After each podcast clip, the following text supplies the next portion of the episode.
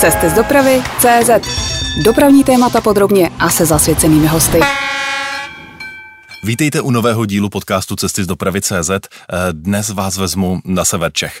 Budeme mluvit o tom, jak se objednává veřejná doprava. Mým hostem je dnes Jakub Jeřábek z dopravy Ústeckého kraje. Dobrý den, vítejte. Dobrý den. Oficiálně jste vedoucí oddělení dopravní obslužnosti z odboru dopravy a silničního hospodářství Ústeckého kraje. Fakticky jste tím, kdo buduje systém dopravy Ústeckého kraje. Kolik let už? No, je to sedmnáct let. A to byl začátek dopravy Ústeckého kraje před těmi sedmnácti lety? Nebyl, to byla taková, dnes můžeme říkat, pravěká doprava v Ústeckém kraji, ale rozhodně to nebyl takový systém doprava Ústeckého kraje, jako ho znáte dnes. No a když se řekne doprava Ústeckého kraje, tak se v řadě lidem vybaví hlavně zelené autobusy, zelené vlaky, trošičku, začínají se už postupně objevovat. Má ta práce někdy konec? Že si řeknete tak, a teď už máme po sedmnácti letech vyladěný systém a takhle by to mělo být, to je ono. To nemáme. Právě, že ta práce od té doby, kdy jsem, kdy jsem přijal tuto pozici, je tak zajímavá, že každý rok je jiný. Aniž by se to dalo předem tušit a aniž by si to člověk pomyslel, tak každý rok se opravdu objeví nějaká nová výzva, nějaká komplikace, nějaký problém, někdy hodně velký problém. Jako víte, v našem kraji, že bylo i různé neúplně dobrovolné odcházení různých dopravců, tak ten čas jde a každý rok je jiný. Je spousta technických možností, které přicházejí na trh. Cestující chtějí nové a nové věci, které před těmi pěti, deseti, patnácti lety nebylo na ně ani pomyslet. Takže ten vývoj, jak je rychlý v jiném odvětví, v informačních technologiích, víte, že máme chytré telefony, tak i tím směrem se ta veřejná doprava dneska točí a hodně rychle mění. A my na to musíme reagovat. Narážíte na aplikaci Dukapka? Třeba jako jedna z novinek, která vlastně už teď funguje pro cestující na severu Čech třetím rokem. Určitě je to jedna z velkých věcí, za kterou jsme hodně rádi. Myslíme si, že ta aplikace je povedená, jde v ní dneska skoro všechno, chceme, aby v ní šlo úplně všechno a proto ji pořád se snažíme vylepšovat a vylepšovat. A o takové věci jako mobilní aplikace, o tom dřív samozřejmě nemohlo být ani nějaký náznak myšlenky. Když jsme se potkali před studiem, před malým okamžikem, když jsme začali natáčet, tak jste mi říkal, no když už jsem v Praze, tak jsem měl i schůzku právě o rozvoji Dukapky. No, tak co chystáte? No, rádi bychom, aby například šlo zobrazovat ještě více informací na mapě, aby některé kroky byly pro uživatele ještě více intuitivní. Třeba když si uh, aplikaci nainstaluje student uh, nebo senior, zkrátka někdo za slevou a chtějí se stát členem té slevové skupiny a čer, čerpat časové jízdní doklady, tak zkrátka některé věci, aby se dělaly jednodušeji, lépe, aby měla více a více funkcí. Máte už po těch letech práce stabilizované linkové vedení? Rozumím tomu, že jste mi odpověděl na tu otázku, jestli to má někdy konec technologiemi a tím, jak se náš způsob života mění. Ale to, kam autobusy a vlaky jezdí, to je tak nějak už na další léta dané? Na linkovém vedení se udělal uh, velký kus práce a to linkové vedení se skoro stabilizovalo už v těch dřívějších letech, kdy doprava Ústeckého kraje začínala. Dneska už ty změny jsou spíše drobnější, ale každý rok pořád nějaké jsou. Vy jste říkal, že cestující chtějí nové a nové věci. Tak uh, co z toho, co potřebuje cestující, je tak důležité, že se rozhodne pojedu dopravu Ústeckého kraje? Co můžete nabídnout? Aby dneska veřejná doprava měla své cestující a měla jich dost, tak hlavní věci, které se já domnívám, že cestující vyžadují, je nějaká přiměřená rychlost v porovnání s osobním automobilem. Spolehlivost, to znamená, nesmí to jezdit často pozdě, než si najdu v jízdním řádu. A taky nějaká dostupnost, to znamená, abych se dobře dostal na zastávku, aby zastávka nebyla daleko. Taky bych neměl zapomínat ještě čtvrtou věc, která je důležitá, nějaký interval, relativně krátký, tak abych si mohl říct, tak a teď skončím v práci, nebo teď mi skončí škola a potřebuji, aby to jelo. Ale zítra skončím o půl hodiny jinak, nebo o hodinu jinak a potřebuji, aby to jelo taky. Čili aby ten jízdní řád nevypadal, takže jedeme ve čtrnáct hodin a pak někdy v šestnáct třicet.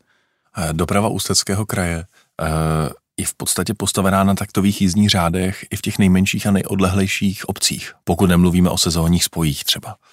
Je to opravdu tak zásadní pro cestující?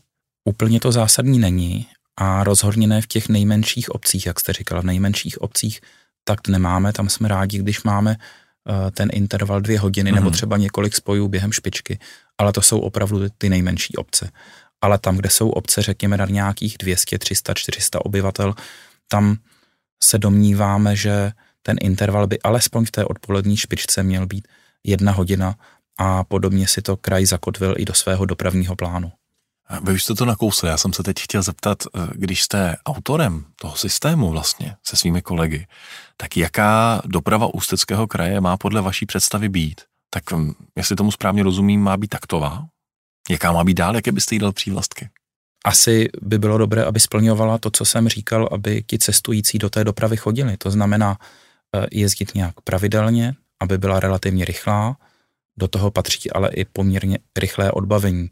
A to jsou věci, na kterých stále máme ještě možnost zapracovat. Je těžké cestujícím vysvětlovat, že mají integrovaný lístek a že mohou přestupovat z vlaku na autobus, na loď, a nebo pořád hm, prostě třeba v těch odlehlejších menších vesnicích, kde byli lidé třicet let zvyklí jezdit, že si koupili lístek na konečnou autobusu a pak si koupili další. Je to těžké? Je to těžké jim to vysvětlovat, rozhodně je těžké zařídit, aby to věděli všichni a nevědí to všichni, že na ten lístek mohou jet autobusem, vlakem, že mohou po příjezdu do velkého města, ať už je to Ústí, Teplice, Most, pokračovat do svého cíle i městskou dopravou. Nevědí to, ale troufnu si říct, že je to uh, o něco lehčí než dříve, protože ten rozvoj integrace prochází nejen Českem, ale i celou Evropou a je už řada cestujících, kteří sice nejsou praví dopraváci, ale právě to někde viděli na dovolené, u příbuzných nebo někde Aha. při nějaké návštěvě v cizině, že něco takového je. Takže to už vyžadují, očekávají, ptají se na to. Takže trošku ten vývoj, to, že se to děje i okolo, kolem Ústeckého kraje, nám v tom pomáhá. Když se podívám na regionální železniční dopravu, tak bez nadsázky můžeme říct, že to je nejliberalizovanější regionální železniční doprava v Česku. Na krajský tarif, jestli jsem to dobře počítal, se můžu u vás svést jedenácti železničními dopravci. A proč jste se vlastně vydali touhle cestou, že nebudete automaticky dávat všechno Českým dráhám? Hmm, to je pohled trošku do minulosti, někam k letům patnáct, šestnáct, sedmnáct, kdy se vědělo, že bude končit velká smlouva s Českými drahami a bude potřeba tu dopravu nějak zasmluvnit. V té době docházely na kraj oficiální nabídky a informace o možnostech jiných dopravců, že zkrátka mají ambice také jezdit pro Ústecký kraj, že to umí třeba levněji, třeba lépe. Takže vedení kraje tehdy ty nabídky vyslyšelo a rozhodlo se, že nějakým způsobem poptáme zajištění dopravy na železnici v dalším období. Takže kraj začal uh, už tehdy v těch letech sedmnáct, osmnáct, devatenáct jednat i s ostatními dopravci a na pokrytí svých železničních linek vybral nakonec asi pět nebo šest dopravců. To, jak jste říkal, to velké číslo, kolik těch železničních dopravců je celkem kolem těch deseti, to je způsobeno dalšími malými dopravci. Počítal uh, jsem i turistické linky. Ano, ano, to jsou právě turistické linky. Často dopravci, kteří mají jeden, dva motoráčky a zajišťují nějakou turisticky atraktivní trať, která ale proto každodenní dojíždění nemá, nemá svůj význam. No a když se ohlédnete zpětně, tak byl to dobrý krok? Teď vidíte v roce dva tisíce dvacet tři, jak to funguje u vás, vidíte, jak to funguje třeba v jiných krajích, kde drží ty dominantní České dráhy, které mají v některých krajích sto procent výkonu regionální dopravy. Jste rádi, že jste se rozhodli takhle? Domnívám se, že to byl dobrý krok, protože v té době, kdy jsme ty smlouvy uzavírali, jsme věděli, že získáváme relativně nejlepší vozidlo, jaké jsme získat mohli, které by nám třeba každý dopravce nenabídl, a získali jsme často lepší cenu než ten tehdy státní dopravce. To znamená, že doporučili byste ostatním krajům, pokud třeba teď se rozmýšlí, jestli dělat poptávková řízení nebo jestli to dát napřímo jednomu velkému dopravci, který zajistí celý kraj, to rozdělit a, a pustit do toho rybníku víc hráčů? Pokud by měli dobře zajištěnou míru integrace a propojení, tak ano.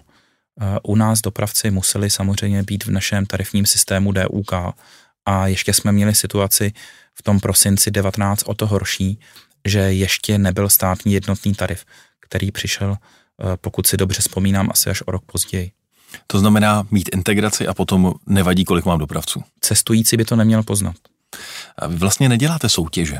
Vy děláte, jak to říct, poptávková řízení? Nyní Ústecký kraj provádí i klasickou soutěž, oficiální, veřejnou. Podle zákona o veřejných službách je teď vypsána soutěž na elektrickou páteř Ústeckého kraje. A což znamená linku z Kadaně do Děčína? Třeba, ale jsou tam i linky do Litvínova, do Litoměřic, do Lysé nad Labem. A to bude jeden velký balík? Jeden balík, nevím, jestli velký, říká se, že ano, ale ve skutečnosti je to nějakých šestnáct až dvacet dvou nebo tří vozových jednotek, takže úplně tak velký není. Jaké budou podmínky? Budou to nová vozidla, nebo třeba pokud by uspěl někdo jiný, tak by mohl převzít stávající flotilu Panterů Českých drah? Nemusí to být nová vozidla. V té uh, zadávací dokumentaci popisujeme hlavně kvalitu těch vozidel, to znamená, čím to vozidlo má být vybaveno, a velkou většinu toho už uh, splňují stávající regiopantery, kterých je v našem kraji sedm. Nesplňují samozřejmě všechno, ale za cenu určité modernizace a doplnění nějakého vybavení, které je pořád podstatně levnější, než kupovat nový vlak, ty jednotky mohou jezdit dál, nemáme omezeno nějaké stáří. Co je podle vás tím nejlepším, čím se mohou na kolejích v Ústeckém kraji svést? Pokud máte na mysli opravdu nejvyšší kvalitu, nejvyšší pohodlí, tak asi nejpohodlnějším, nejlepším dopravním prostředkem jsou Interjety na lince er patnáct. Krušnohory. Ano, ano. Sice je Ústecký kraj neobjednává, je to objednávka ministerstva, ale mezi Ústím a Klášterce v nich platí Důk. Takže takhle bych odpověděl na tu otázku. A když bychom se podívali potom na regionální spoje, které objednáváte vy, ať už na elektrifikovaných tratích, budou to nové pesy Regiojetu, budou to uh, Pantery, nebo budou to uh, třeba Šárky Českých drah na vedlejších tratích? To už je asi na individuálním posouzení, tady už ty rozdíly pak nejsou velké u těch regionálních vlaků. Domnívám se, že to, co cestující od vlaku očekává, aby ten vlak byl pohodlný, aby splňoval dnešní požadavky na cestování, tak splňují jak nízkopodlažní jednotky Regio Panther, tak ty pesy Elf, které jste již zmiňoval, tak třeba i ty dýzlové pesy Šarky. Právě ty zmíněné pesy jsou vlastně poslední velkou novinkou v regionální dopravě. Jak jste s nimi spokojeni? Jsme spokojeni, protože konečně se na tratě, kde jezdily dýzlové vlaky, pod trakčním vedením dostaly vlaky elektrické, takže ta jednotka se zatím jeví spolehlivá a věříme, že to tak bude i nadále. V případě železniční stanice Žatec Západ, to je asi po mnoha letech, po mnoha mnoha letech elektrický vlak pro cestující. Co myslíte? Tak takhle jsem to do historie neskoumal, ale asi je to tak. A podle čeho se rozhodujete, kde má vlak e, smysl a kde ne? Kde si řeknete, mm, tady dáme autobusy? Tak e, především je potřeba říct, že to rozhodování e, není na nás, na krajském úřadu, e, na mě a na mém oddělení, na týmu mých kolegů, ale e, rozhoduje o tom politické vedení kraje, zpravidla rada kraje. Ale tak předpokládám, že od vás jde nějaké doporučení.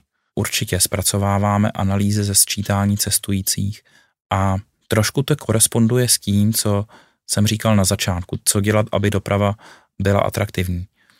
Pokud ta doprava železniční v tom regionu může přivést třeba proti autobusu a autu nějakou rychlost, je dobře dostupná, tak si ty své cestující najde sama.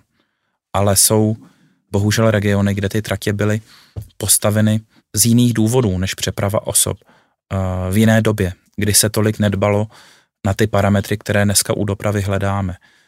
Tehdy byli lidé více ochotní jít půl kilometru, kilometr na zastávku někde v poli za obcí. A dneska už to neakceptují. Zvláště když takové cesty by je čekaly dvě. Jedna nejdřív půl kilometru až kilometr v té jejich obci, a potom po příjezdu do města, odkud pak chtějí do centra města další půl kilometr, kilometr, zase pěší docházka po městě. No a když se vrátím k té původní otázce, tedy podle čeho se rozhodujete, nebo rozhodují politici a vy jim dáváte doporučení, kde ten vlak má smysl a kde ne, tak je to počet cestujících, nebo je to vztah počtu cestujících a nákladů na tu linku? Jak se tohle vlastně vyhodnocuje? Vyhodnocuje se více věcí, ale správně, jak jste říkal, počet cestujících.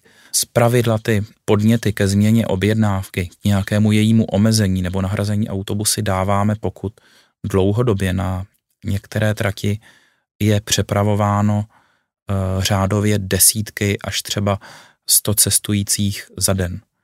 Ale pořád e, jsme o jeden, o jeden řád jinde, než to, co se říká o kolezích v Německu.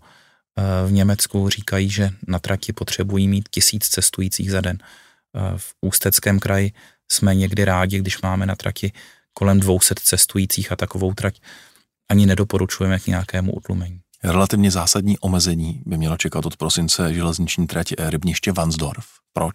Je to jeden z těch důvodů, jak jsem tak říkal, tam právě ten počet cestujících je dlouhodobě pod hodnotou sto cestujících za den. A nevidím tam nějakou šanci na to, proč by ta železnice měla své cestující získat, protože ta veřejná doprava ostatní, která je kolem nabízena.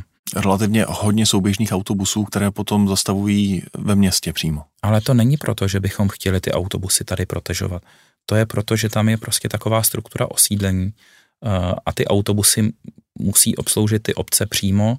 Je tam více zastávek, to osídlení je hustší a je trošku jinde než trakt, takže ty autobusy logicky tam už stejně jet musí a domnívám se, že tady není jiná šance, jak ty lidi z autobusu dostat do vlaku, než ty autobusy násilím neobjednat a poslat lidi do vlaku, ale to si nemyslím, že je dobrá cesta. Ty cestující by si měli najít cestu k železnici sami a sami pochopit, že železnice je perspektivní a kvalitní dopravní systém, ale někde to asi bohužel ta topografie území, poloha zastávek a dojíž, dojížkové směry neumožňují, aby ta železnice byla stejně populární, jako je třeba mezi Ústím a Teplicemi.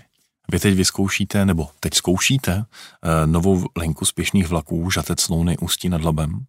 Provozuje ji pro vás G W Train Regio. A jak se chytla? Je o ní zájem? Funguje dobře? Jaká je její budoucnost?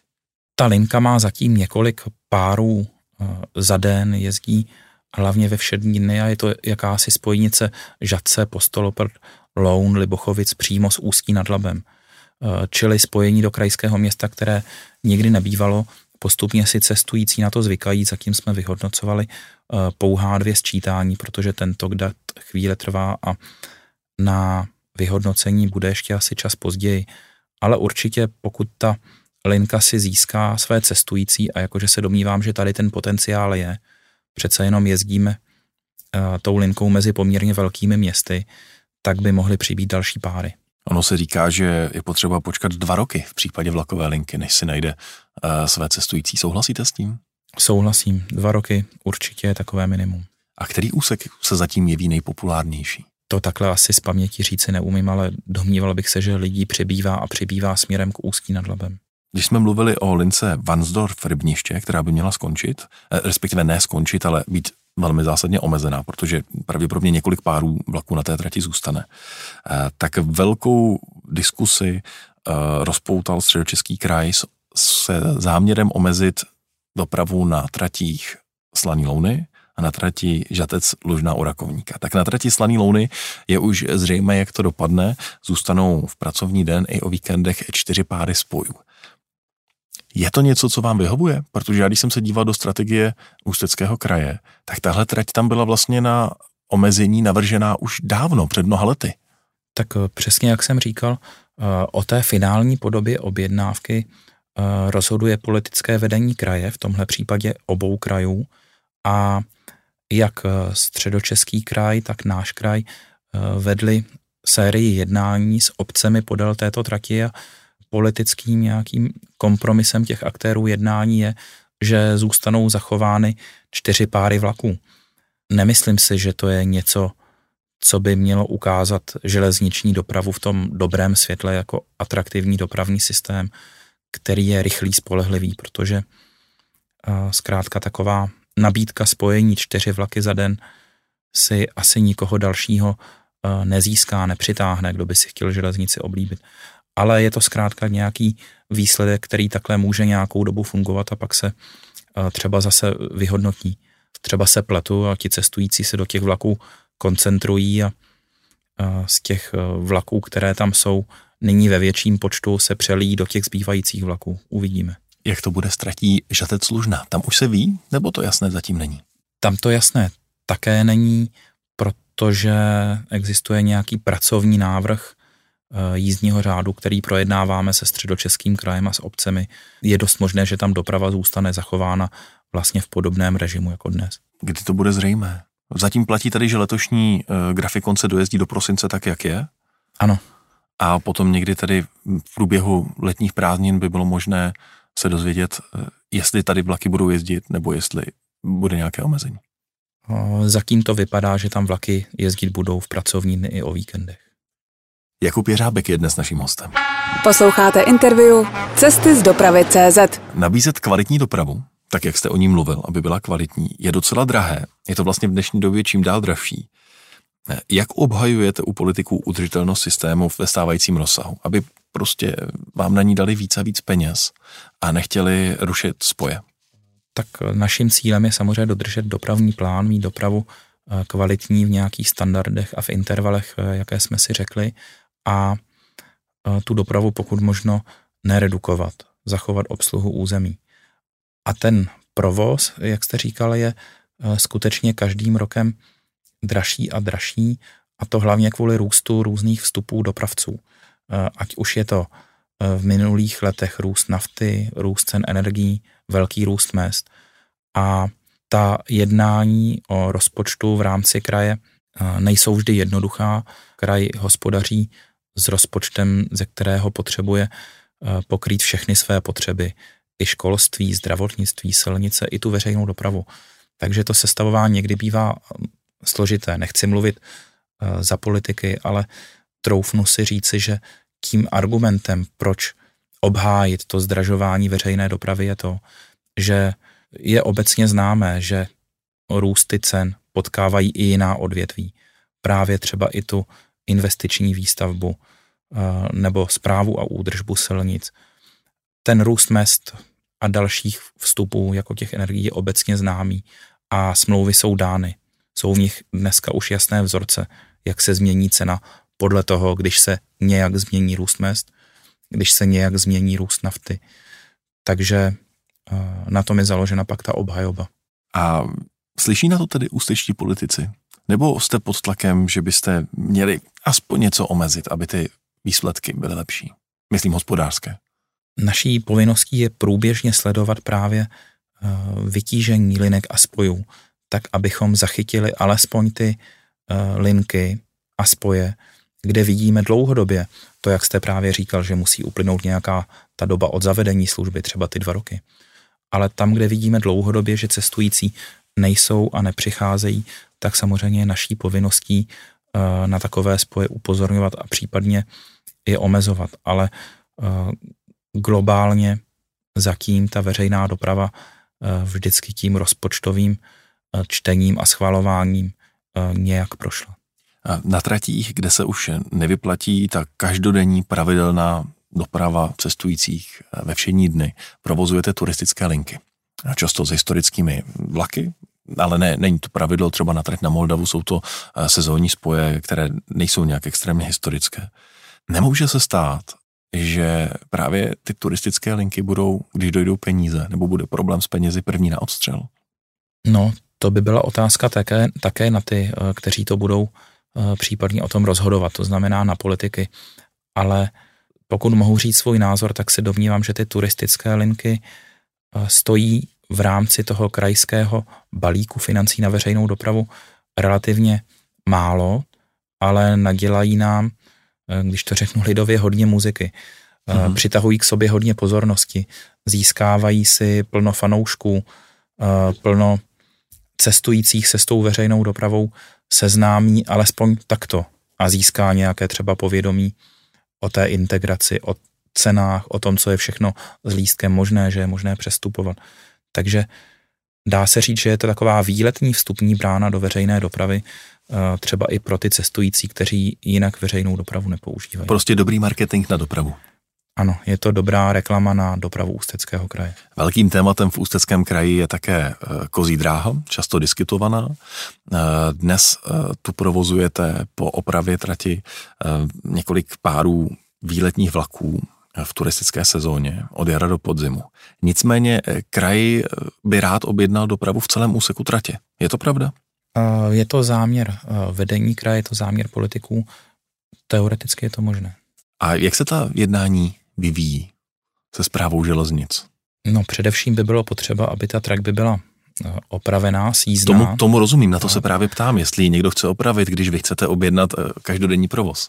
Úplně jasné odpovědi a jasné vazby ze Správy železnic nebo ze státu, aby stát řekl, že to opraví tehdy a tehdy, anebo naopak, aby stát řekl, že to neopraví nikdy, tak takové vazby nemáme. Aha. A je to dáno i, přiznejme si, legislativou ohledně toho omezování tratí, protože já se domnívám, že stát je v dnešním legislativním rámci vlastně povinen ty tratě udržovat sjízdné, takže do toho pak ale vstupuje ta druhá stránka mince, že to zesíznění a udržování něco, něco stojí. Takže je to takový začarovaný kruh, jestli ta oprava vyjde nebo nevejde. A pokud by ta dráha někdy byla celá sjízdná, tak se domnívám, že ta denní objednávka, ta pravidelná doprava může být životaschopná nebo neživotaschopná zase v závislosti na tom, jestli se podaří tu dopravu udělat atraktivní. A tomu chybí třeba dobré zapojení do Teplic, jakožto do velkého okresního města. Což se dá ale třeba nějakými přeložkami upravit někde mezi Krupkou, sjet o úroveň níže a zapojit dráhu do Teplic. Ale zase je to o nějakých investicích na straně státu. Takže těch neznámých je kolem té kozí dráhy a její budoucnosti podle mého názoru spíše více než známých. A platí tedy to, že kraj chce objednat uh, každodenní dopravu v celé délce současné trati, pokud by byla opravena, tak jak o tom mluvil už několikrát pan radní Řehák? Ano, slyšel jsem to, ale že by o tom kraj někdy rozhodl a řekl, jaký rámec a kolikrát denně, tak takové rozhodnutí zatím není. Jakub Jeřábek je dnes naším hostem z dopravy Ústeckého kraje. Posloucháte interview Cesty z dopravy C Z. Naším hostem v minulém díle podcastu Cesty z dopravy C Z byl Patrik Kotas. A on vám tady nechal jednu otázku, pojďme si ji poslechnout. Jenom bych se chtěl zeptat, jak se Jakub srovnává s tím, že Ústecký kraj snižuje objem poptávané dopravy na železnici. Pro mě je to osobně dost fatální chyba a chtěl bych Ústecký kraj podpořit v tom, aby podporovali železnici jako základní páteřní systém. A chtěl bych tedy Jakubovi položit otázku, jestli s tím dokáže nějak nakládat, bojovat nebo železnici podpořit. Děkuji Patriku Kotasovi za otázku. Já odpovím trošku, trošku jinak. Já se domnívám, že Ústecký kraj železnici podporuje hodně a asi je trošku i nepřesné, jak Patrik říkal, že snižuje objednávku na železnici. Ve skutečnosti za minulé roky se na železnici těch výkonů objednává více a více. Patrik patrně směřoval k některým tratím, o kterých se dozvěděl, že tam objednávka klesá. Ale ta objednávka tam klesne z těch důvodů, o kterých jsme před chvílí mluvili. To znamená, že tam je dlouhodobé slabé vytížení Aha. a nevidíme šanci v tom, aby se zvýšilo. Ale jinak k, k železnici jako takové, já se domnívám a s tím uh, plně souhlasím s Patrikem, že železnice je určitě dopravní systém, který má ještě nějaký potenciál a její úloha se i v české společnosti bude zvyšovat a zvyšovat, protože železnice má tu unikátní vlastnost, že nás dostane nezávisle na silničním provozu a na nějakém čase, zda je špička, sedlo nebo noc, dostat ve stabilní čas do center sídel, do center měst i velkých měst. Dostanete se vlakem do centra Ústí, do centra Teplic a dalších a dalších měst a to poměrně rychle s vysokou cestovní rychlostí. Takže železnice určitě má velký potenciál a i to pohodlí a dnešní výbava vlaku ukazují, že se z vlaku často stává i takové pohodlné prostředí, kde si cestující může ještě cestou do práce, do školy něco prohlédnout v mobilním telefonu nebo pracovat. A určitě železnice má u nás zelenou. My jsme nakousli už téma peněz a s penězi souvisí také cena jízdného. Od prvního první letošního roku jste zdražovali a ne málo. Jednodenní síťová jízdenka o dvacet jedna procent, jednorázové jízdenky dvacet čtyři procent, předplatné potom méně, ale také. Je pořád tady v D U K pro cestující i po tomto zdražení v porovnání s cestou autem atraktivní? Kraj tím zvýšením ceny tarifu, které proběhlo prvního ledna dvacet tři, reagoval na obecný růst nákladů na dopravu, cen vstupů a opět po dvou letech, tak jako každé dva roky, poněkud navýšil cenu jízdného. Sice u jednotlivých jízdenek to bylo, jak jste říkal, těch asi dvacet čtyři procent, ale u časových jízdenek, u měsíčních to bylo kolem jedenáct procent, u čtvrtletních dokonce jenom osm procent. Hmm. Takže i podstatně méně než kolik za minulé dva roky dosáhla míra inflace. Rozumím. A to srovnání s tím, s tou individuální dopravou, nejste už jako za hranou toho, aby se vyplatilo? Vím, že se člověk nerozhoduje pouze cenou, nicméně u obyvatel hraje i to cenové rozhodování relativně podstatný úhel pohledu. Ta otázka, jak je to ve srovnání s cenou dopravy autem, je velmi diskutabilní, protože do ceny auta, pokud započítáme amortizaci vozidla, jeho pojištění, náklady na údržbu a další, tak je zřejmé, že ta veřejná doprava je pořád levnější. A hlavně veřejná doprava je levnější a pravděpodobně vždycky bude levnější než jakékoliv auto, pokud si koupíte nějakou výhodnou předplacenou jízdenku, čtvrtletní, roční. Tam v té veřejné dopravě dostáváte další a další slevy, máte možnosti přestupovat na městskou dopravu. Můžete se pohybovat i po městech, ve kterých je placené parkování. To všechno, když by se k té ceně auta mělo započítat, tak auto vychází určitě dráž. Jakou část vlastně v rámci dopravy Ústeckého kraje pokrývá jízdné a kolik musíte doplácet z veřejného rozpočtu, respektive kraj? Na tržbách z jízdného D U K se za celý systém D U K, to znamená včetně všech městských doprav, vybere za rok řádově sedm set milionů korun. Z toho ale asi jenom řádově tři sta milionů připadá na přímo linky objednávané krajem, na autobusy a vlaky.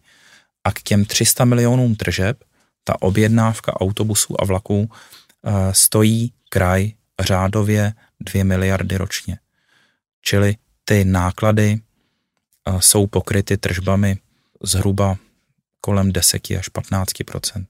Když jsme mluvili o liberalizaci železniční dopravy u vás, máte obrovské množství dopravců, tak jestli se nepletu, tak vlastně všichni ti menší soukromí mohou prodávat už pouze jízdenky D U K pro ty vnitrokrajské cesty. Je to tak? Říkám ano, to správně. Ano. A České dráhy mají pořád ještě možnost prodat i svoji jízdenku? To znamená ČD jízdenku v rámci vnitrokrajských cest? Zatím ano, ale je možné, že se to do budoucna třeba také změní, že bychom šli cestou, jako šli jiné kraje.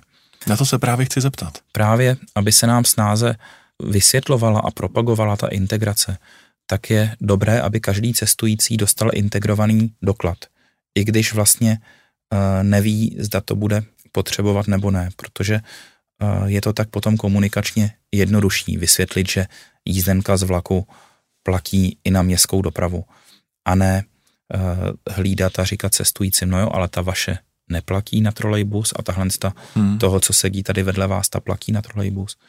Takže asi takhle. To znamená, chystáte takovou změnu nebo jednáte o tom s Českými drahami, jednáte o tom na kraji, že by opravdu u všech dopravců na železnici ta pravidla byla jednotná? E, diskutovali jsme o tom, e, není to teď úplně aktuální úkol, ale sám jste přišel na to, že to má svou logiku, aby ta pravidla byla jednotná. Velmi intenzivní spolupráci máte se sousedním systémem pražské integrované dopravy. Obrovské množství spojů mezi vámi jezdí a zároveň se zvyšuje ten překryv vzájemného zásahu do toho území druhého partnera. Na jízdenku pražské integrované dopravy dojedu dál a dál do vnitrozemí Ústeckého kraje, naopak na jízdenky D U K se dostanu už relativně daleko do středočeského kraje. A Jaký bude další vývoj s pidem? Chystáte nějaké novinky? Bude se to dál prohlubovat? Tak logicky jenom na úvod řekněme, že je jasné, že objednatelé veřejné dopravy by měli vidět, že krajské hranice nejsou zeď a že ta objednávka dopravy by měla nějak reflektovat to, že cestující dojíždějí i do sousedních krajů. A tím, že jeden z našich sousedních krajů je tak velký a tak zalidněný kraj, který má uprostřed sebe hlavní město Prahu, kam spousta lidí dojíždí, anebo dojíždí tím směrem třeba na předměstí Prahy, tak ta poptávka po dopravě tím směrem je velká. Takže postupně vznikají přesahy, někdy se i prodlužují a jsme rádi, že se podařilo vyvinout i v autobusové dopravě systém odbavování, který umí v jednom autobuse dva tarify. To byla dlouhou dobu překážka, šlo to pouze na železnici, tak teď to jde i v autobusové dopravě. A chystáte nějaké konkrétní novinky? Bude ta spolupráce třeba ještě užší než je teď? Ještě užší bych neřekl, protože teď myslím, že ta spolupráce je kompletní. Bavíme se s kolegy o všech tématech integrace a plánování dopravy, ale je možné, že přibyde ještě více linek, ještě více spojení do středních Čech. Ale zasahování do vnitra krajů, ať už tarifu D U K do středních Čech nebo tarifu P I T do našeho kraje, to půjde spíše už pomalu a není to, není to rozhodně cílem, aby tarif P I T sahal až po Krušné hory a tarif D U K až na předměstí Prahy. A jak to máte s Idolem, se sousedním Libereckým krajem? Často čtu připomínku, že pokud pojedu rychlíkem a Arrivy mezi oběma kraji, tak tarify D U K a Idol nenavážu, protože je tam uprostřed mrtvé místo, kde neplatí ani jeden. Tak i s kolegy z Libereckého kraje a z Idolu určitě spolupracujeme a také máme spoustu linek, které přechází hranici kraje a uznávají se na ní alespoň nějakým způsobem oba tarify, ale tady musím přiznat, že nebyl vyvinut zatím odbavovací systém, který by v autobuse uměl přepínat mezi tarify a vydávat chvíli D U K a chvíli Idol. Ta druhá otázka, co se říkala k té železnici a lince R čtrnáct Ústí do Liberce, to není problém technický hmm. nebo tarifní, že by to nešlo. To je spíše otázka finanční, obchodní, protože dopravce Arriva vlaky, který tam jezdí, tak udělá asi cokoliv, co si objednatelé řeknou, ať už Ústecký nebo Liberecký kraj, ale velkým způsobem taková integrace zasahuje do tržeb. Určitě by klesly tržby z tarifu Arriva a S J T mezi Ústím a Libercem, protože by cestující náhle začali ten tarif lámat a tím by se i musela zvýšit nějaká finanční zainteresovanost jak Ústeckého, tak Libereckého kraje, protože ti dálkoví dopravci zkrátka krajské integrované tarify neuznávají jen tak sami od sebe a zadarmo. Kraje musí to uznávání tarifů nějak kompenzovat a tady jsme zatím nedošli k takové dohodě, aby to bylo finančně ještě rozumné, jak pro náš, tak pro Liberecký kraj. My jsme už na začátku našeho povídání zmínili aplikaci Dukapka. Máte ji teď třetím rokem, kdy si lidé mohou nejenom vyhledat spojení online, podívat se na výluky, omezení provozu, ale hlavně si nakoupit jízdenku a odbavit se přímo z mobilu. A jak jste s tím spokojení? Funguje to v Ústeckém kraji? Aplikace funguje. Mohu říci, že jsme s ní spokojeni a těší nás i růst nákupu těch jízdenek v Dukapce, těší nás růst počtu uživatelských účtů. V aplikaci postupně k jednotlivému jízdnému přibylo časové jízdné. Teď je možné v aplikaci pořídit i roční jízdenku. Nově je možné koupit i jízdenku pro jízdní kolo. A v tomto týdnu by měly začít fungovat rezervace míst pro jízdní kolo na některé spoje s cyklovleky. Takže sledujeme tento trend jako velmi, velmi do budoucna perspektivní. Kolik má Dukapka uživatelů vlastně? Dnes těch uživatelů bude někam uh, přes čtyřicet tisíc. Což už je z pohledu vybraných tržeb relativně silné prodejní místo, není? Je to silné prodejní místo rozhodně uh, více, než tomu bylo třeba před rokem nebo, nebo před dvěma, pořád to roste. Jízdenek se v Dukapce prodalo už přes půl milionu. Říká Jakub Jeřábek. Posloucháte interview Cesty z dopravy tečka cé zet. Pojďme k autobusové dopravě. Zatímco na železnici jste velmi liberalizovaní, v té autobusové máte také jednonej. Jako první kraj jste si založili vlastního autobusového dopravce, dopravní společnost Ústeckého kraje. A proč jste to udělali? Tak i zde to bylo určitě rozhodnutí politického vedení kraje, které bylo tehdy motivováno problémy s autobusovou dopravou, s autobusovými dopravci a hlavně určitá legislativa soutěžní nemohla zaručit, že ty soutěže budou fungovat do budoucna, protože v soutěži se často musí definovat úplně všechno, co jak těch deset let budete potřebovat s autobusovou dopravou dělat, jaké mít vybavení, vybavení vozidel a kolik jich mít těch vozidel.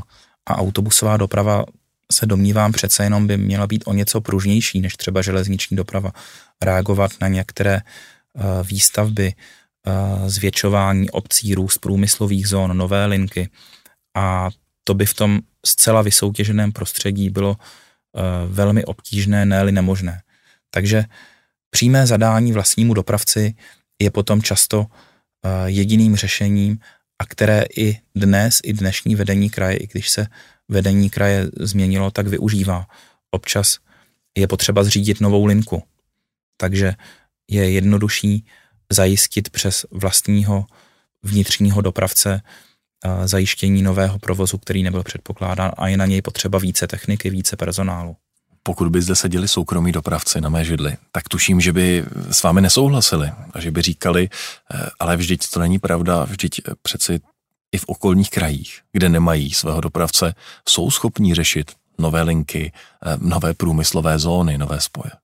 Samozřejmě nic není černobílé, všechno má své výhody a nevýhody a asi nemusíme tady polemizovat, že i vlastní dopravce má nějaké nevýhody, ale jak jsem říkal, tehdy byla taková situace, Ústecký kraj si prošel, čím si prošel, měl nějaké zkušenosti a proto se politické vedení rozhodlo o vzniku vlastní společnosti.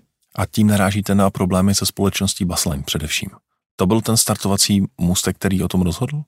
A nejenom to, ale to byly i věci v legislativě.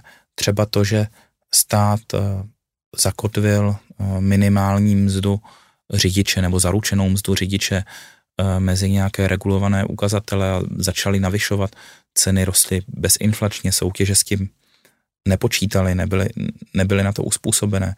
Takže těch věcí bylo více.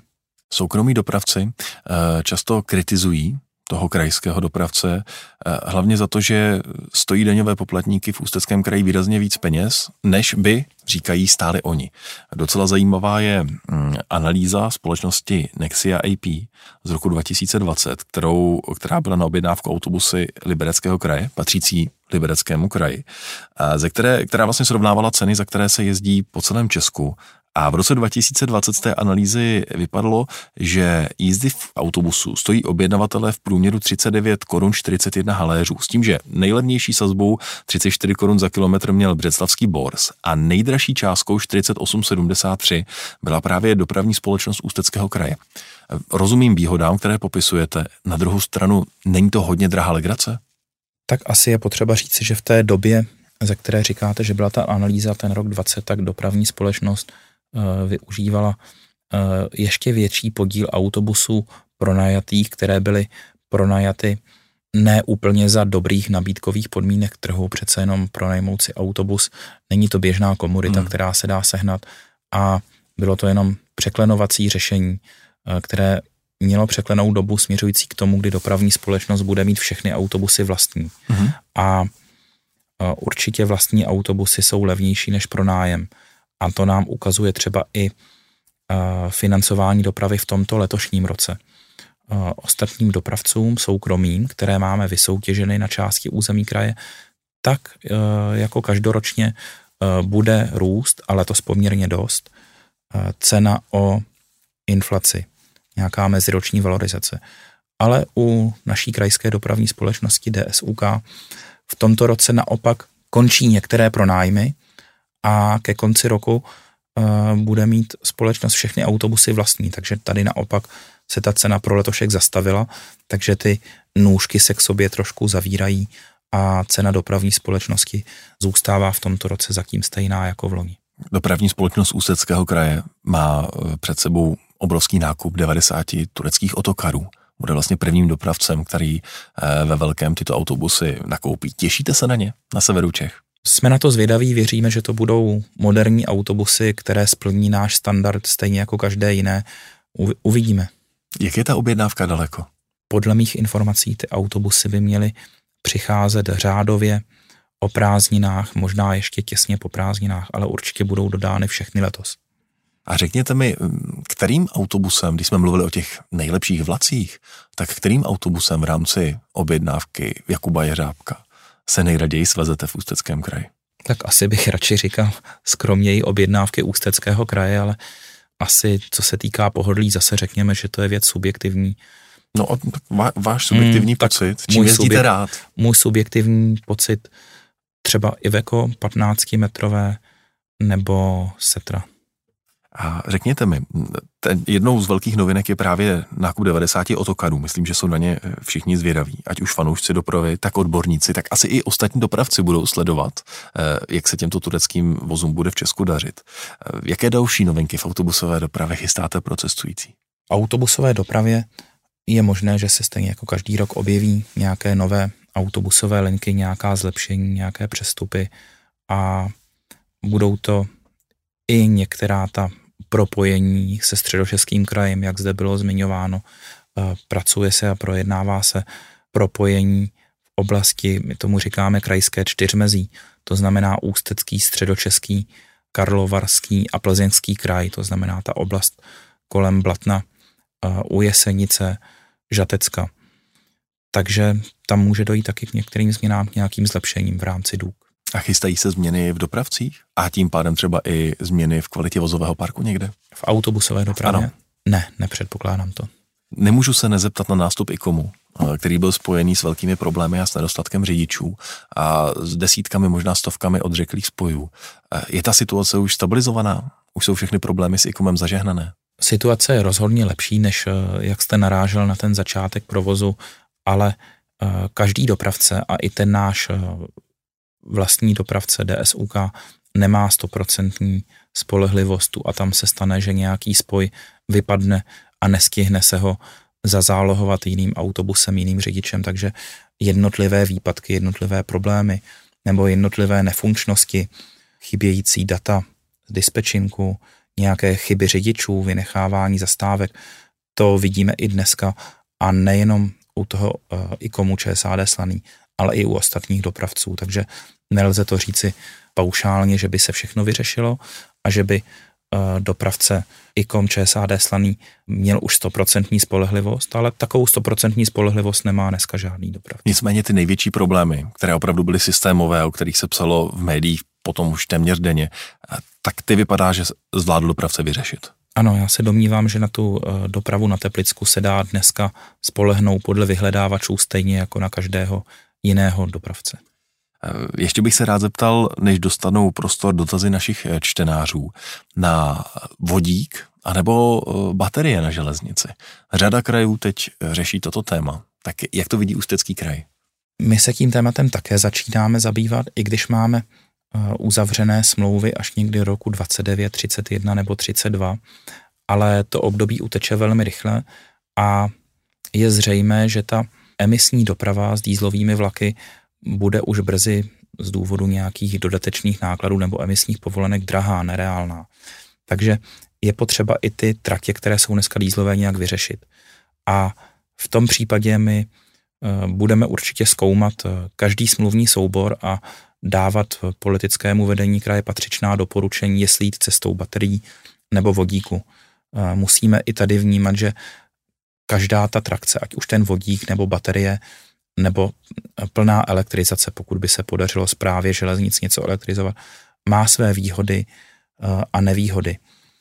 Vodík je vlastně zásobárna energie, kterou si uschováváte ve formě tohoto stlačeného plynu někdy na jindy, ale pak ten vlak jinak jede dál na elektřinu. Tak to, takže je to jakási analogie, analogie baterek a může mít k sobě drahou infrastrukturu, ale nemusí. Záleží opravdu na každém místním řešení. A máte už něco v hlavě? Nějaký konkrétní plán, projekt, trať, kde byste rádi otestovali nové technologie?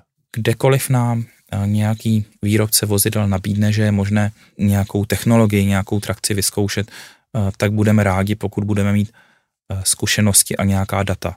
protože to, co dneska si myslím objednatelům chybí, je jednoduchá dostupnost dat.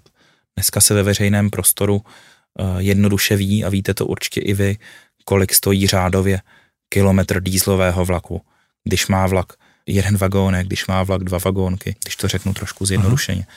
Ale u vodíkových nebo bateriových vlaků, tím jak to není ještě na trhu a v provozu v českých reálích běžné, tak se k takovýmto údajům nedostanete. A určitě vedení kraje se bude ptát na peníze, možná hnedka v první, a když ne v první, tak ve druhé řadě, kolik nás bude stát jeden kilometr. Takže to bude určitě také vodítkem. Jestli ten dýzlový vlak nahradit vlakem s bateriemi nebo, nebo na vodík. Takže určitě se bude rozhodovat i podle ceny a to je potřeba pro každý ten smluvní soubor prozkoumat, získat nějaký kvalifikovaný odhad. Za dopravu Ústeckého kraje je dnes hostem podcastu Cesty z dopravy tečka cé zet Jakub Jeřábek. Cesty z dopravy tečka cé zet a dotazy čtenářů. Naši čtenáři vám poslali desítky otázek, pojďme se na některé z nich podívat. Manus se ptá, jak intenzivně bude kraj tlačit na zprovoznění a úplnou opravu tratě Teplice-Lovosice. Při otevírání dálnice dé osm v celém úseku po sesuvu se stát zavázal a kraj to i přeci požadoval, aby byla trať opravená. Ale nic se nezměnilo, jak je to možné? Kraj to požaduje i nadále, tady mohu říct, že to je podpořeno i uh, platným plánem dopravní obslužnosti. Kraj tam neustále vlastně už deset let objednává uh, železniční dopravu a čeká, že ta trať bude zprovozněna. No a bude? Doufáme, že ano. Pepa M. se ptá, jestli uvažujete do budoucna s možností pořídit síťovou jízdenku Labe-Elbe i v Důkapce. My bychom rádi, ale ta jízdenka Labe-Elbe je společný produkt s našimi německými kolegy z vé vé ó a bohužel se nám nepodařilo nějakým způsobem v Důkapce zakázat, aby taková jízdenka nešla koupit na území Německa. Ta jízdenka Labe-Elbe má totiž v Německu jinou, dražší cenu než u nás. A tak německý kolegové se bojí uh-huh. úniku tržeb, aby si nezačli náhle jejich e, němečtí cestující na území Drážďan kupovat tu jízdenku levněji. Zbyněk se vás ptá, jak tarifně a finančně funguje linka tři sta devadesát osm Teplice Drážďany. Jestli to správně chápu, píše, tak cestou e, z Německa za tarif dé ú ká a opačně za vé vé ó až do Teplic. Každopádně vůči autu je linka finančně nekonkurenceschopná a na počtu cestujících je to podle Zbyňka znát. Je to trošku složitější. E, linku tedy objednává na našem území Ústecký kraj, v Německu zase německý objednatel a tarif platí takzvaný přelomový tarif dé ú ká plus vé vé ó, takže nedá se říci ani, že by to byl tarif dé ú ká nebo vé vé ó, ale je to jakýsi speciální tarif pro tuto linku, který má ceny pro každý směr jiné. V tarifu je tabulka, ve které jsou zkrátka ceny pro nákup na území Česka a ceny pro jízdu zpět jsou zase jiné. Zase to odpovídá té rozdílné cenové úrovni u nás a v Německu. No a je ta linka konkurenceschopná vůči autu? Nebo není, jak píše Zbyněk? Bohužel, zejména při těch cenách kupovaných v Německu, to vychází na naše poměry už dosti draze, ale takové jsou podmínky německých kolegů, když zavádíme nějaký přeshraniční produkt. Anonym ze severu se ptá, proč Ústecký kraj neobjedná u Českých drah spoje mezi Děčínem a Ústím nad Labem, které ČD roky jezdí jenom soupravově. Když ten vlak stejně jede, jenom bez cestujících, proč by s ním nemohli jet i lidé? Konkrétně jde o vlak ve čtrnáct nula osm z Děčína, ale třeba i posila v ten čas by se podle něj hodila a také o soupravový vlak na lince ú tři v sedmnáct nula pět z Děčína. Tak já to nebudu říkat úplně podle čísel vlaku a jednotlivých časů, ale doporučil bych posluchači, aby vyčkal na změnu jízdních řádů teď v červnu. Vy je objednáte? Já se domnívám, že pokud ne všechny ty, co jste jmenoval, tak většinu z nich ano, budou zařazeny mezi veřejné vlaky, protože ano, Ústecký kraj skutečně už tu soupravou jízdu hradí. Moza čtrnáct se ptá, jestli neuvažujete o rozšíření provozu na trati Chomutov-Vejprty i na zimní období, kdy na hory míří hodně turistů. Zatím nikoliv, ta linka je v režimu ostatních turistických linek, které jezdí v létě, v letní turistické sezóně. Nemohlo by to fungovat stejně dobře jako vlaky na Moldavu, které jezdí i v zimě? Já se domnívám, že ta trať vede poněkud stranou toho hlavního lákadla Krušných hor, což je masiv Klínovce a lyžování na něm a v okolí Božího Daru. Takže tolik cestujících by si pravděpodobně nenašla v zimě. Nikola se ptá, nebo respektive píše, že by chtěl ze všeho nejdřív poděkovat panu Jeřábkovi a odboru dopravní obslužnosti za vytvoření a funkčnost systému D U K. A chtěl by vědět, proč stále objednáváte dopravu na linkách U sedm a U dvacet dva, což jsou linky Straškov-Vraňany, jestli se nepletu, a Ústí Děčín po pravém břehu Labe. Když sám připouštíte, že přepravní výsledky těchto tratí jsou tristní a v nejbližší budoucnosti tomu nebude jinak. Tak předně děkuju za poděkování, určitě nepatří jenom mě, ale i celé řadě dalších kolegů z mého oddělení, kteří se všichni podílejí na přípravě, tvorbě a správě té objednávky. A jsme rádi, že je někdo s naším systémem spokojen, ale k těm linkám a tratím ano. Některé železniční tratě jsou méně využívané a my to musíme průběžně sledovat, a pokud nedojde k nějakému zlepšení a nevyhodnotí se ani, že by mohli mít nějaký lepší potenciál do budoucna, může přijít nějaká, nějaký útlum, nějaká úspora. Jan Svoboda se ptá, jestli je v plánu propojení systému D U K a I D O L do jednoho tarifu. Že o takovém plánu slyšel? Tak já se omlouvám, já jsem o něm neslyšel, nevím, že by se kdy v historii D U K uvažovalo, že by se propojil s I D O L em v jeden systém. Dopravák jedna se vás ptá, proč kraj nezasmluvnil jednotky řady osm set čtyřicet čtyři, přičemž mohl nechat dva oběhy na linku přes Zebnic s šest set čtyřicet dva a na linku přes Českou Kamenici s osm set čtyřicet čtyři, včetně provázání spěšných vlaků Děčín-Varnsdorf, o kterých se pěknou řádku let prý už licituje. Tak se podle něj Ústecký kraj zbavil trakčně lepšího a komfortnějšího vozidla. Desira versus Šarky. No, tak já jsem se tedy dozvěděl, že ta vozidla Shark, která náš, náš kraj opustí, tak jsem se o tom dozvěděl od zástupců Českých drah jako o hotové věci, že zkrátka s tím koncem smlouvy tady skončí, že pro ně dráhy najdou uplatnění jinde, takže si nemyslím ani, že jsme měli možnost uh, ty vlaky v našem kraji nechat. Ale uh, za parametry té jednotky se domnívám, že uh, byť jsou jednotky Desiro starší, uh, tak uh, jednotky, které nám České dráhy nabídly, mají pořád stejnou kvalitu, jako mají ty Šarky, které na tratích Šluknovska jezdí dnes. A řekněte mi, to jste byli takhle postavení před hotovou věc ze strany dopravce? To nejsou nějaká jednání o tom, že dopravce přijde a řekne, my máme takový plán, co si o tom myslíte? Já se domnívám, že to bylo tak, jak, tak, jak říkám. Nám končila smlouva, skončí teprve na konci roku dvacet tři a patrně České dráhy v rámci nějakého sjednocování flotil mají pro ty jednotky jinou práci, takže my jsme byli ubezpečeni, že nám určitě budou nabídnuty srovnatelné vlaky, a tak se taky stalo. Od Českých drah jsme dostali, myslím, dobrou nabídku na pořízení a modernizaci jednotek Desiro, takže myslím si, že to zůstane pro cestující trakčně i kapacitně srovnatelné. Zároveň byste měli mít v Ústeckém kraji už první zelený Stadler R S jedna, pro linky v okolí Lovosic. Tak viděl jste ho už? Máte z něj radost? Já jsem ho viděl zatím jenom na fotkách, na, živ, na živoné. A to jsem Stadlery zrovna minulý týden jezdil, ale neměl jsem štěstí na zelený. A těšíte se na rekonstruované motorové vozy? Určitě jsme na to zvědaví a dojde ke kvalitativnímu posunu ještě dalšímu a dalšímu. A to též pak i s těmi Desiry třeba pro Šluknovsko, která také mají být dodávána Uh, už v nějaké modernizované podobě. Kdybyste je měli mít všechny? Myslím ty Stadlery rekonstruované v barvách Ústeckého kraje. To vám z paměti neřeknu, ale bohužel ten harmonogram uh, se ze strany dodavatelů uh, poněkud prodlužuje.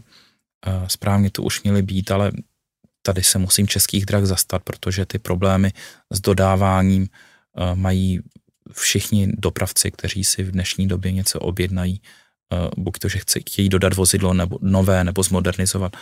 Bohužel ty lhůty už nejsou dneska tak závazné, jako bývaly v dřívějších letech. Honza se vás ptá, proč se Ústecký kraj nesnaží usilovat o to, aby Interjety stavěly cestou do Ústí aspoň v Lovosicích. Je to objednávka Ministerstva dopravy a já chápu i její důvody. Je to nějaký proklad z vlaky Eurocity, které v Lovosicích také nestaví, a každý vlak má nějakou svou úlohu. A úlohou tohoto vlaku je rychlé napojení severu na Prahu. Domnívám se, že u vlaků u expresní kategorie, i když se podíváme do uh, okolních států kolem nás, tak ujet těch sto kilometrů bez zastavení není něco, co by do koncepce veřejné dopravy nepatřilo. Takže ty vlaky mají i dneska svoji úlohu. A úplně na závěr, vy jste mluvil o tom, že vaše práce nikdy nekončí, tím jsme začínali, že je pořád co vylepšovat. Tak na jaké vylepšení systému dopravy Ústeckého kraje v těch nejbližších měsících se nejvíc těšíte? A z čeho my cestující budeme mít největší radost podle vás?